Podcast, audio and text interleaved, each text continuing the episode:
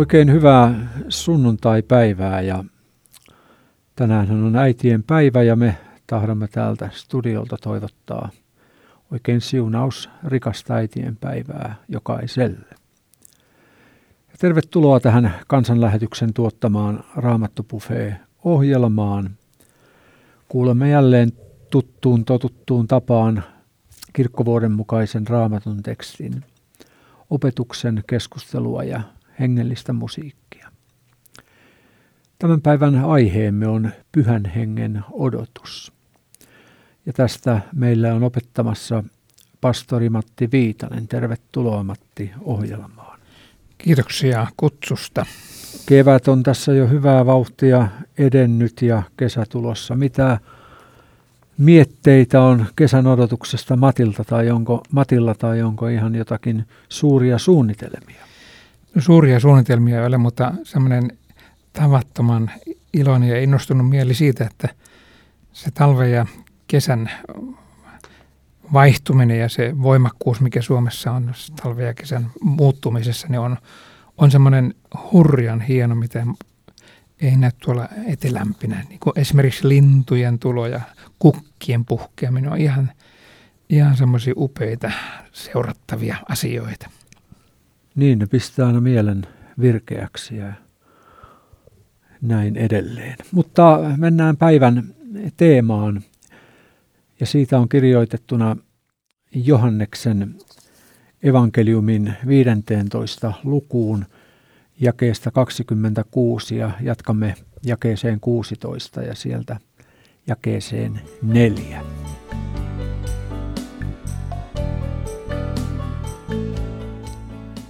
Jeesus sanoi, te saatte puolustajan, minä lähetän hänet isän luota. Hän, totuuden henki, lähtee isän luota ja todistaa minusta. Myös te olette minun todistajani, olettehan olleet kanssani alusta asti. Olen puhunut teille tämän, ettei uskonne koetuksissa sortuisi. Teidät erotetaan synagogasta, ja tulee sekin aika, jolloin jokainen, joka surmaa jonkun teistä, luulee toimittavansa pyhän palveluksen Jumalalle. Näin he tekevät, koska he eivät tunne isää, eivätkä minua. Olen puhunut tämän teille siksi, että kun se aika tulee, te muistaisitte minun sanoneen tämän teille.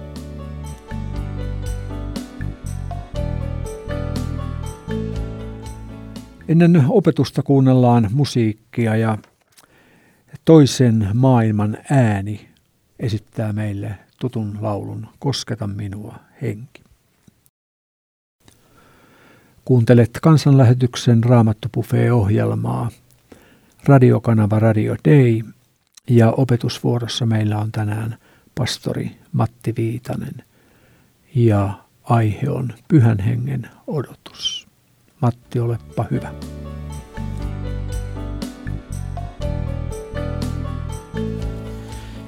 Äitien päivään sattuva evankeliumiteksti, juuri kuulemamme Jeesuksen sanat, ovat osa hänen viimeistä puhettaan, jäähyväispuhetta.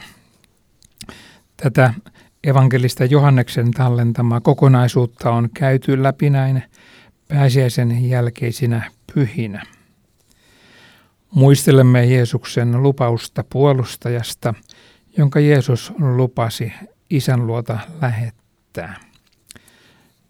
Pyhä henki, Jumala rinnallamme, oli luvattu auttajaksi maailman keskellä. Puheen jälkimmäinen osa, josta kuulemamme sana on, puhuu Jeesuksen seuraajien elämästä keskellä maailmaa.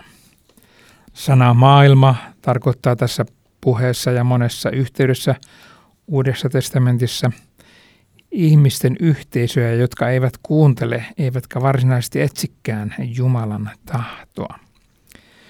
Siihen kuuluu myös uskonnollisiin yhteisöihin lukeutuvia, ei vain julkijumalattomia, kuten voisi yhtäkkiä luulla. Ne, joilla on jumalisuuden ulkokuori, mutta jotka kieltävät sen voiman, kuten Johannes meille tätä avaa. Tekstissä puhuttiin synagogista erottamisesta, mutta aivan täysin siihen lukeutuu myös kirkkoja. Niitä, joita on perustettu ja vihitty Jumalan nimeen. Olemme yleensä innostuneita kuuntelemaan kristittyjen menestystarinoita Jumalan valtakunnan työssä ja hengellisen elämän kasvussa. Ajattelemme, että sellaisiin tutustuminen rohkaisee ja innostaa meitä, että saamme niistä itsellemme uskon luottamusta. Ja joskus näin onkin.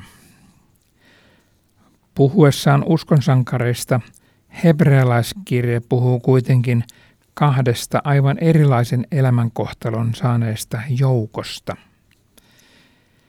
Toiset uskonsankarit, jo joiden seurassa haluaisimme olla, kukistivat valtakuntia uskon voimalla, pitivät yllä oikeutta ja kokivat ihmeellisiä Jumalan lupausten täyttymisiä. Jos he olivatkin jossain vaiheessa heikkoja – niin pian he voimistuivat ja heistä tuli väkeviä. Jotkut heistä saivat jopa kuolleita omaisiaan takaisin. Hebrealaiskirja kertoo kuitenkin myös aivan toisenlaisista sankareista. Jumala ei pelastanut heitä, vaan heitä kidutettiin. Näitä uskon sankareita pilkattiin ja lyötiin, sidottiin ja heitettiin vankilaan. Heistä tuli pakolaisia ja he kärsivät puutetta, heitä ahdistettiin ja piestiin. He olivat liian hyviä tähän maailmaan, ja niin heidän oli harhailtava autiomassa ja vuorilla ja asuttava luolissa ja maana kuopissa. Näin hebrealaiskirje sitä kuvailee, mutta toteaa sitten kaikissa näistä heidän uskonsa perusteella on annettu kirjoituksissa hyvä todistus. Kuulostaa kovin murheelliselta, että Jeesuksen seuraajista ei aina tykätä. Ajattelemme usein aivan kuin luonnostaan, että kun noudatamme Jumalan sanaa, niin asiat menevät parhaiten ja rauha ja menestys seuraavat. Mutta murheellista on, että tuo ei-tykkääminen menee joskus niin pitkälle, että heitä surmataan ja sitä pidetään jopa Jumalalle tehtynä palveluksena. Tuntuu, että eihän näin saisi olla. Historiasta joudumme kuitenkin toteamaan, juuri näin on tähän mennessä usein käynyt. Ja näin saattaa tapahtua vielä tänäänkin – vaikka puhumalla uhripalveluksesta viitataan tässä juutalaisuuden sisäisiin vainoihin, on kaikkina aikoina esiintynyt hartaita ihmisiä, jotka luulevat tekevänsä hyvän teon surmaamalla kristittyjä. Jeesuksen seuraajia ei vain syrjitä, vaan myös vihataan avoimesti ja loppuun saakka. Ei vaan sanota, että pitäköön turpansa kiinni, vaan heiltä myös evätään koulutusta vastaavia paikkoja ja vastuutehtäviä. Jeesuksen todistajien surmaaja tai syrjäyttäjä luulee tekevänsä palveluksen Jumalalle. Ja tässä ei puhuta maallisesta auktoriteetista, vaan uskonnollisesta. Ennen kuulemaamme evankeliumia Jeesus sanoi tällä tavalla – Muistakaa, mitä teille sanoin. Ei palvelija ole herransa suurempi. Jos minua on vainottu, vainotaan teitäkin.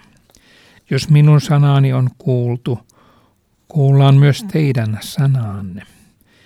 Kaiken tämän ihmiset tekevät teille minun nimeni tähden, siksi etteivät tunne häntä, joka on minut lähettänyt. Jeesus siis sanoi, että näin tehdään hänen nimensä tähden, siksi että noin tekevät eivät tunne häntä, joka on Jeesuksen lähettänyt. On yllättävää ja raskasta huomata, että ihmiset nousevat vastaan, kun itse on löytänyt hyvää ja oikeata Jeesuksen yhteydessä. Ja on vaikeata yhdistää Jeesuksen seuraajien huonoa kohtelua kirkkoon ja sen sisällä tapahtuvaan aatetaistoon. Mutta näin kirkkohistoriakin todistaa. Nyt on aika pitkälle tapahtunut niin, että on rakennettu kirkollinen kokonaisuus, jossa vallitsee rauha mihin hintaan hyvänsä. Se hinta on, on usein ollut oppi. On vähän kerrassaan tingitty opin merkittävyydestä, että kukaan ei vain pahastuisi, ja nekin, jotka eivät opista mitään välitä, voisivat tulla ja vaikuttaa. Ja tuloksena on, että yhä vähemmän saa ääneen puhua opista ja sen velvoittavasta merkityksestä jokaisen tunnustavana kristityn elämään. Jeesus puhuu tässä realistina. Hän tietää oikein hyvin, millainen tämä maailma on. Hän tietää, että täällä varsinainen hyvä ei saa palkkaa, vain näennäinen hyvä, joidenkin etua edistävät toimet. Tässä maailmassa riehuvat vieraat voimat. Jumalaan turvaavat Jeesuksen omat ovat usein aivan kuin vieraalla maalla, vaikka olisivatkin kotomaassaan. Jumalan kaikkivaltius näyttäytyy tuollaisessa ympäristössä vallan oudolla tavalla. Hän antaa omansa joutua kaikenlaisten vihollisten riepoteltavaksi, pilkan ja häväistyksen musertavan painon alle. Mutta ahdistus pakottaa rukoilemaan. Ahdistus tyhjentää tilaa rukoukselle. Hädän keskellä on aivan oikeasti, vakavammin kuin muulloin, turvauduttava suuremman apuun. Martti Luther väittää, että missä ei ole ahdistusta, siellä ei ole rukoustakaan. Jos siellä onkin rukous, niin se on pelkästään halutonta, laiskaa rukoilemista, jossa ei ole mehua eikä voimaa ja joka ei kelpaa mihinkään. Jumala tahtoo, että vuoratat hätäsi hänen eteensä, etkä anna sen painaa itseäsi, etkä raahaudu eteenpäin sitä kantaen – sallien sen nakertaa ja siten kiduttaa itseäsi niin, että moninkertaistat onnettomuutesi. Ja vielä Luther sanoo, on polvistuttava keskellä syntiä, keskellä omaa mahdottomuutta ja omaa epätäydellisyyttä polvistuttava kaikki voivan Jumalan puoleen, huutaan ja toivonsa laittaen siihen ilmoitukseen – joka meille on Jeesuksessa Jumalasta annettu. Joten älkäämme liikaa hermoilko, jos joudumme Jeesuksen uskomisen takia puristuksiin. Meidän Herramme on jo ajat sitten nähnyt tällaiset tapahtumat ja valmistanut siihen avun. Te saatte puolustajan, minä lähetän hänet isän luota – hän, totuuden henki, lähtee isän luota ja todistaa minusta. Tällainen on Jeesuksen vastaus siihen, kun kysellään millainen on hänen apunsa, kun meitä koetellaan. Jeesus lupasi lähettää pyhän hengen. Hänet, jota yhdessä isän ja pojan kanssa kumarretaan ja kunnioitetaan, ja joka on puhunut profettojen kautta kuten uskon tunnustuksessamme julistamme. Jumalan meidän rinnallemme maailman teille.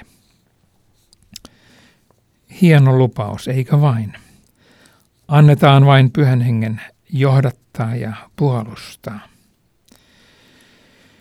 Näin se ei kuitenkaan meillä aina mene, vaikka taivaallisesta näkökulmasta onkin näin tarkoitettu – Omaan uskomme tuijottaminen ja sen vajavaisuuden näkeminen, herkästi mieleemme pureutuva katkeruus, nämä tekevät meidät heikoiksi.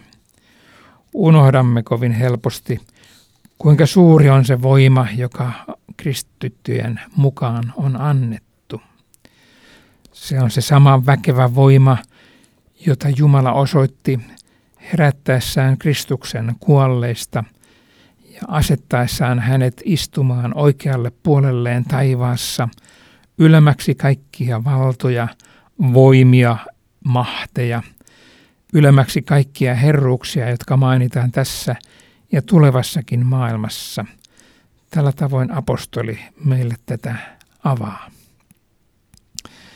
Emme siis olekaan ollenkaan yksin, edes pilkan ja häpeän keskellä. Jumala on tullut pyhänä henkenä rinnallemme. Hän todistaa meille Jeesuksesta. Siitä, että olemme Jeesuksen sovintotyön kautta aivan kokonaan Jumalan omia. Siitä, että mikään ei voi erottaa meitä Kristuksen rakkaudesta – ei tuska, ahdistus, ei vaino eikä nälkä, ei alastomuus, vaara eikä miekka pysty siihen.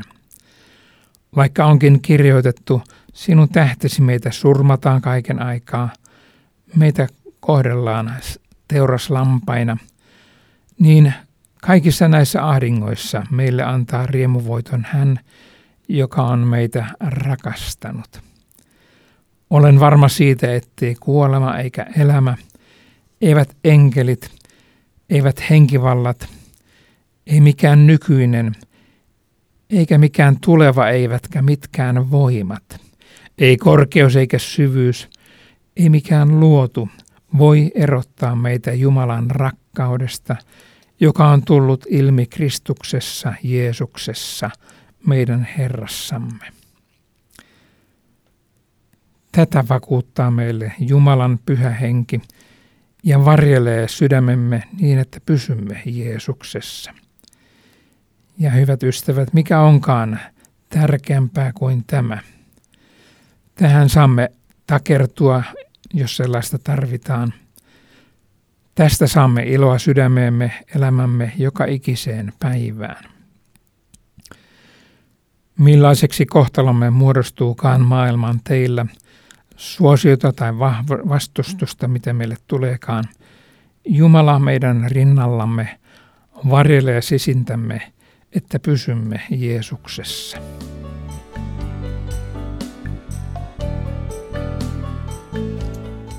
Näin sunnuntain tekstiä meille avasi pastori Matti Viitanen. Ja studiokeskustelijamme ovat tänään Anja Kolehmainen, tervetuloa Anja ohjelmaan. Kiitos. Ja Isto Pihkala, tervetuloa kiitos. Isto jälleen ohjelmaan. Kiitos, kiitos. Kuunnellaan musiikkia.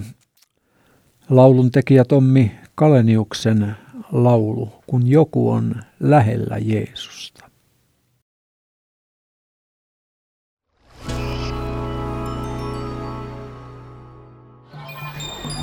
Ole suuressa tehtävässä mukana tukemalla kansanlähetyksen työtä kotimaassa ja ulkomailla. Soita numeroon 0600 190 90.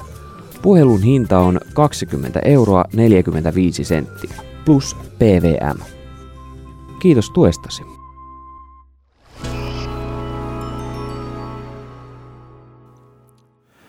Kuuntelet Radio Dein taajuudella kansanlähetyksen Raamattopufe-ohjelmaa – ja päivän aiheesta Pyhän Hengen odotus meille opetti pastori Matti Viitanen.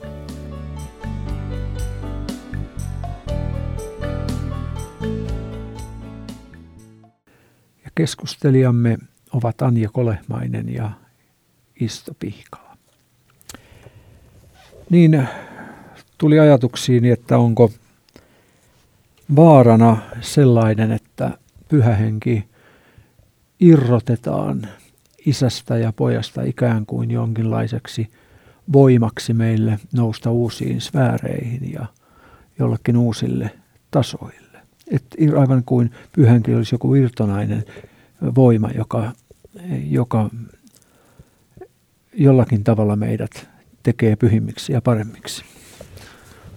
Ky- kyllä se sellaista riskiä on havaittavissa, että, että to, niin kuin kolmiyhteisen Jumalan persoonat ikään kuin irrottautuu toisistaan. Näinhän ei siis, ja tässä nyt viittaa, mitä tässä kuultiin, että siis meidän, meidän yksi suurimpia hämmentäjiä on tämmöiset opilliset sekamelskat. Että siinä mielessä kannattaa kyllä uskon tunnustus pitää mielessä, jossa on ensimmäinen, toinen ja kolmas uskon kappale. Siinä puhutaan tästä Jumalan kolmiyhteisestä luonteesta. Pyhä henki on se Jumalan kolmas persona, toinen puolustaja, jonka Jeesus lupasi. Siis ne, ne on ihan niin kuin puhuu meillä eri ta- erilaisista niin kuin näkökulmaa, mutta ne on, on kysymys samasta Jumalasta tietenkin kolmiyhteistä. Että kyllä, kyllä tuo riski on olemassa, mutta tuo, tuota silti mä sanoisin, että, että pyhängen todellisuutta on myöskin jotenkin karsastettu, koska se on, se on siis niin todellinen ja, ja, ja, ja mä korostaisin tässä nyt sitä, sitä ilmaisua, mikä tuossa, tuossa, että myös te olette minun todistajani. Siis pyhä henkihän luo seurakunnan, pyhien yhteyden. Ja, ja se ei ole vaan tämmöinen teoreettinen tai paperilla oleva asia, vaan siis se on jotain sellaista, jonka Jumala henkensä kautta luo tämmöiseksi niin kuin siteeksi uskosta osalliseksi, Kristuksesta osalliseksi tulleiden niin kuin välille. Ja tämä, tämä on niin kuin se pyhä semmoinen niin kuin, eh, olemus, se luo pyhien yhteyttä ja, ja, ja sitä perheväkeä, jossa me ollaan niin kuin valmiit näihin ajan haasteisiin. Ja, ja se, on, se on hurjan iso ja tärkeä asia, koska myöskin se, mitä Matti puhui tästä ajasta, missä kuljetaan, niin kyllä tämä on – äärimmäisen ajankohtaista ja todellista. Ei ainoastaan kirkkohistoriassa, vaan myöskin tässä päivässä. Kyllä, tuossa tuli nyt niin monta asiaa sekä Matin opetuksessa, että mitä Isto äsken sanoi, että, että mm, tekisi mieli tarttua moneenkin asiaan, mutta e, mä ajattelen myöskin, että, että pyhä henki on, on jotain, on sellainen aihe, että jos on niin kaksi ojaa, että, että joko niin, että pelätään, että mennään jotenkin yli vähän tämmöiseen hurmuksellisuuteen ja aletaan korostaa pyhän henkeä väärällä tavalla. Tai sitten, ja sitten ei, niin uskalleta oikein paljon pyhästä hengestä puhukaan ja häntä ajatella. Ja, e, mutta, tai sitten todella, että mennään siihen väärään.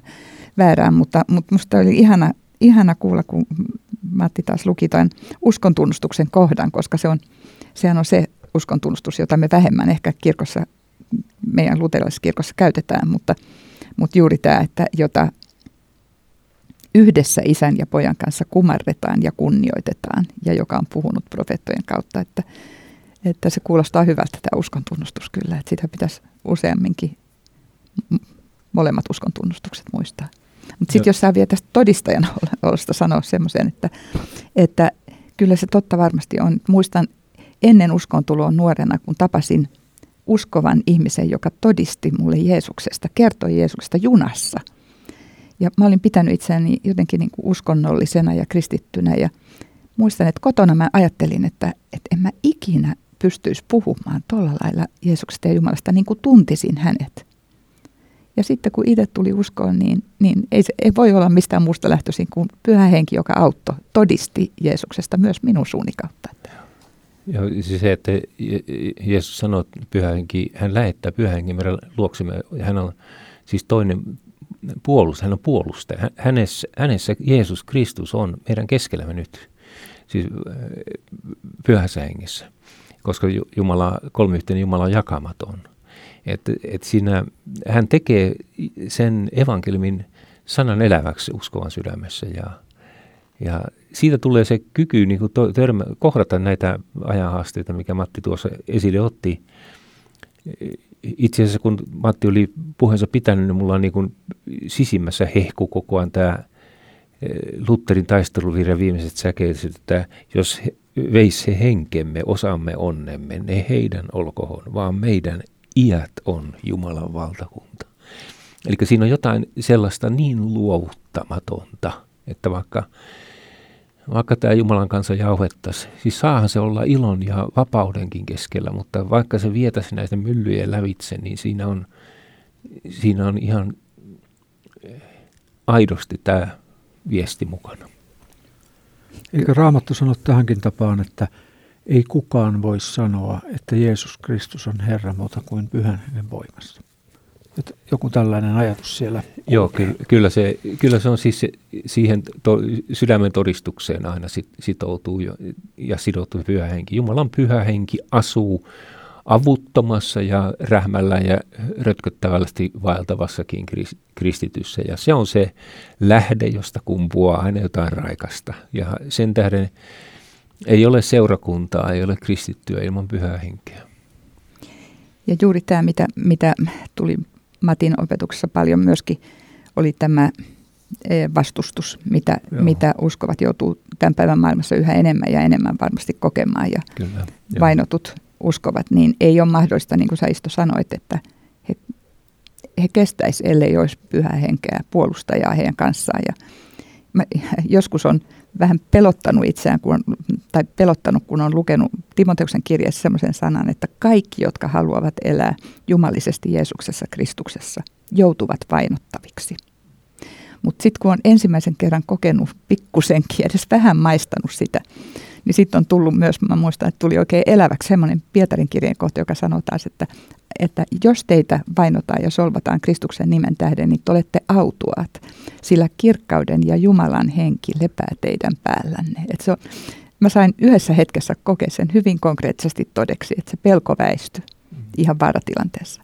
Joo. Mutta musta, musta mua on lohduttanut juuri valtavasti tässä se, että kun siinä on sitä te olette, siis se monikko, minun todistajani, se, siis se tekee sen osallisuuden niin kollektiiviseksi. Se on meidän yhteinen kokemus. Mä, mä en joudu olemaan yksin vainottu, enkä yksin niin kuin roskinnan kohteleva. Siinä, siis niin kuin Kristuksen ruumiin osana, siinä on muut mukana.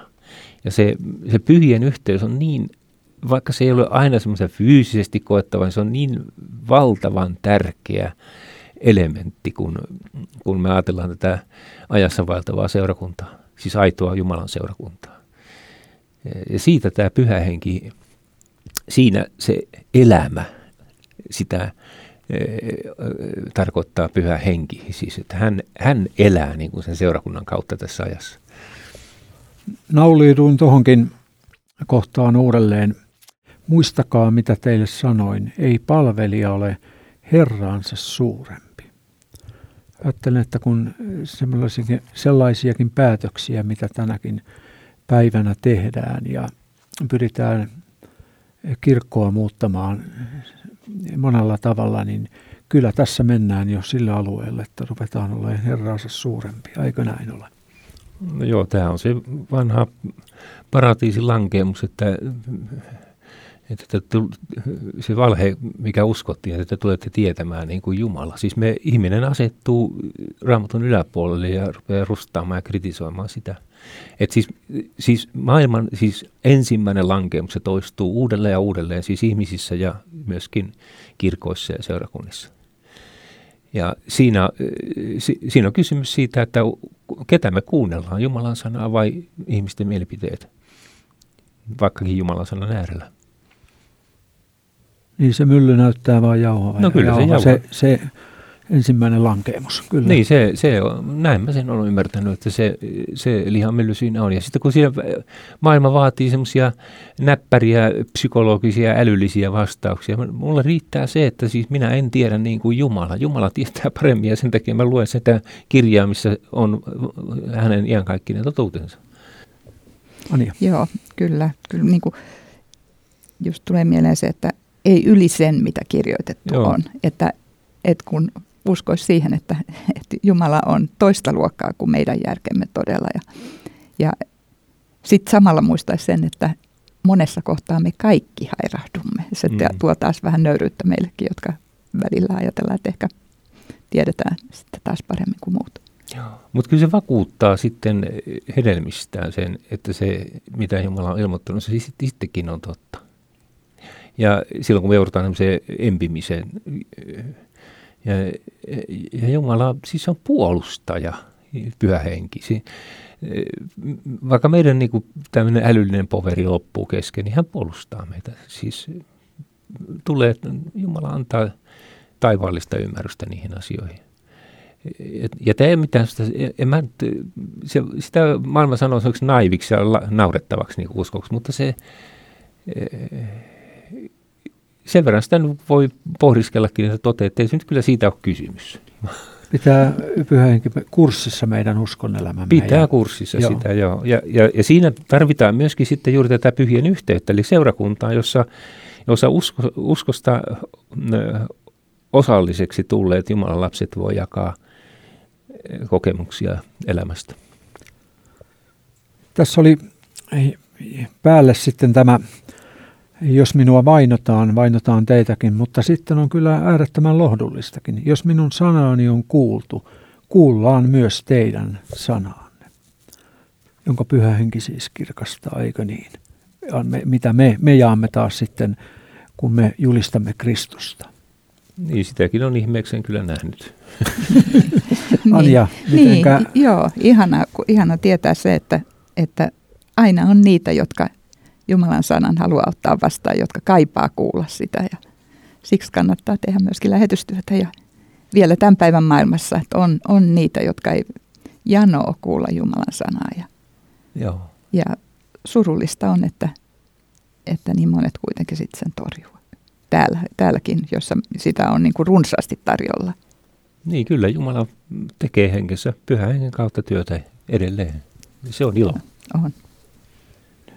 Niin, sä olet pitkälinnan lähetystyöntekijä myös, Anja, niin varmasti olet niitä hedelmiäkin nähnyt sitten olen, nä- olen nähnyt, että pyhä henki todella synnyttää seurakuntiakin ja, ja, ja liittää uusia uskovia, uskovia Kristuksen ruumiiseen kaikkialla ja joka puolella, missä, missä evankeliumia puhtaasti saarnataan. Että, että se, on, se on ollut kyllä suuri ilo. Se on oikeastaan kaikkein suurin ilo, mitä musta tuntuu, että itse on kokenut, kun on saanut nähdä, että, että uusia lapsia syntyy Jumalan seurakuntaan. Niin. Joo, ja, ja Isto varmasti myös. Joo, ja, sitten eh, tietysti kun tämmöinen ihminen niin kuin mittailee itsensä, sitä rupeaa niin katsoa, että mikä mun roolini on ollut tässä. Niin, niin kyllä mä yhä vähemmän niin kuin rupe, rupean niin kuin omalle pyykkinarulle ripustaa mitään tämmöisiä päänahkoja saalista. Niin se, on, se on siis Pyhähenki on seurakunnan henki. Se on, mm. se on aina Jumalan kansan yhteinen todistus, kun ihminen et, et, tulee ja pysyy uskossa. Et se on, Jumala työskentelee seurakunnan kautta hyvin paljon enemmän kuin mitä me kuvitellaan. Me ollaan tämän läntisiä individuaalisesti ajatella, että se on mm. niin kuin minusta kiinni, vain minusta kiinni. Se on yhteinen todistus, joka tulee erilaisten armolahjojen ja, ja muiden kautta sitten tälle maailmalle. Ja sen takia me tarvitaan toisia että älä, älä hankkiudu semmoiseen eh, erakko kristillisyyteen, jossa sulla ei ole omaa eh, hengen yhteisöä.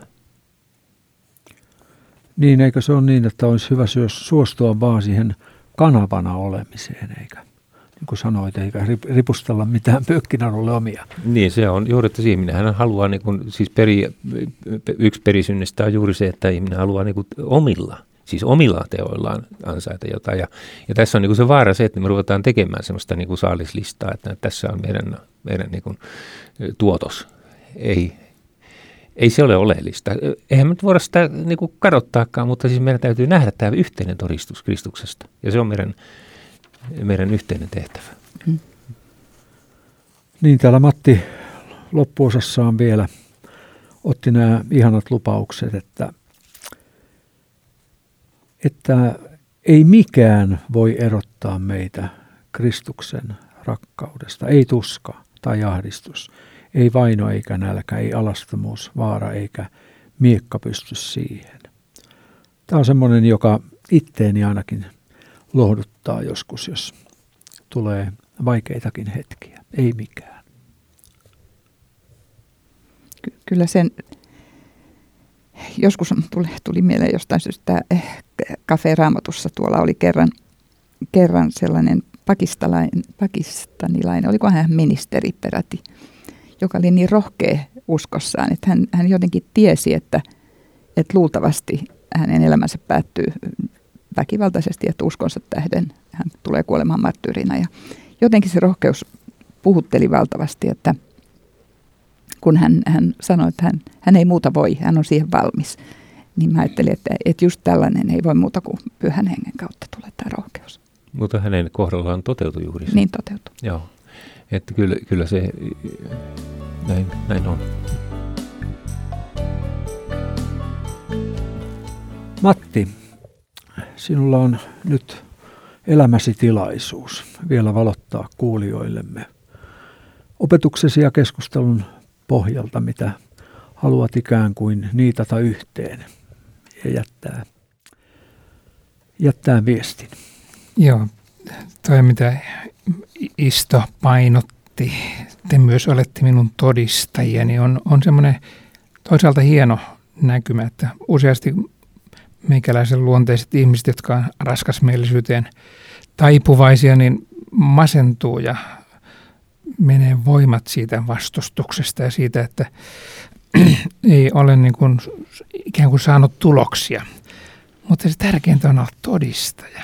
Jumalan pyhä henki käyttää niitä todistajia, jotka hän on asettanut tänne maailmaan. Ja olkaa uskolliset todistajanne paikalla. Se on se upea, rauhoittava juttu, että vaikka nyt menisi kuinka päin se maailma ympärillä, niin ollaan me todistajia siitä Kristuksesta, joka on ostanut meidät Jumalan omaksi omalla verellään.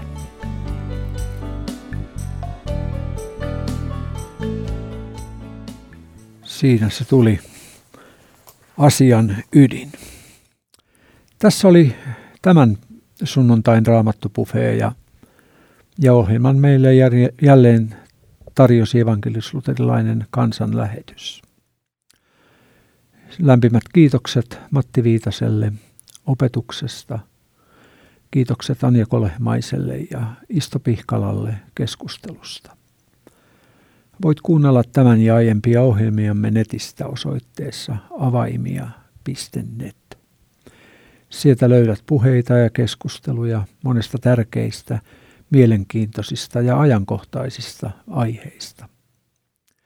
Saat myös lisää tieto, tietoa herätysliikkeemme ja lähetysjärjestömme toiminnasta nettisivuilta kansanlähetys.fi. Siis kansanlähetys.fi. Me kiitämme jälleen kuulijamme teitä mukanaolosta ja koko tiimimme toivottaa oikein siunausrikasta äitien päivän jatkoa ja sunnuntaipäivän jatkoa. Ja toivottavasti me tapa, tapaamme jälleen Raamattupufeen merkeissä ensi sunnuntaina kello 12.